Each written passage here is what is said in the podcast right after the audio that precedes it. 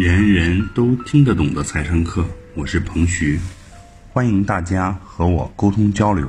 我的微信号是幺三幺零一八六零零一八，幺三幺零一八六零零一八，记得回复“财商”两个汉字哦。下面开始我们的学习吧。君子爱财，取之有道。格局财商，帮你打开财商之道。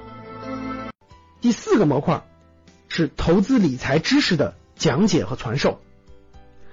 格局呢，讲解投资理财已经有四年的时间了。这个模块的内容呢，我们可以说是非常的成熟了。如何让大家远离金融陷阱？啊，什么样的资产是可以真正升值保值的？那不动产到底应该怎么选择？金融资产应该如何分辨？这些内容呢，我会在未来我们的财商二零一九当中陆陆续续给大家讲解这方面的内容。第五个模块也是最后一个模块，是全年的资产配置和投资机遇的详细解读。因为不同的年份呢，不同的市场它的高低点是不一样的。比如说不动产的房子的市场和这种金融资产的市场，它有时候就会发生偏差。比如有的年份房子就是高点，那金融资产就是低点；有的年份呢，金融资产就是高点，房子就是低点。在未来的这每年当中呢，我会结合一些市场的特点或者一些市场的信号，给大家做一些提示性的讲解，供大家做资产配置的一个参考。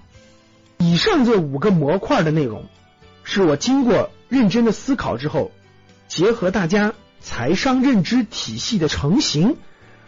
而做的一个设计，以上这些内容呢，结合了我自己的整个商业逻辑、商业认知体系的成熟的过程，也结合了我这么多年培训这么多学员、讲课咨询过程中啊梳理出来的一个人的财商认知体系的形成的这种逻辑，而逐渐设计的、逐步设计的这五个模块的内容，我会在每周录制一个课程。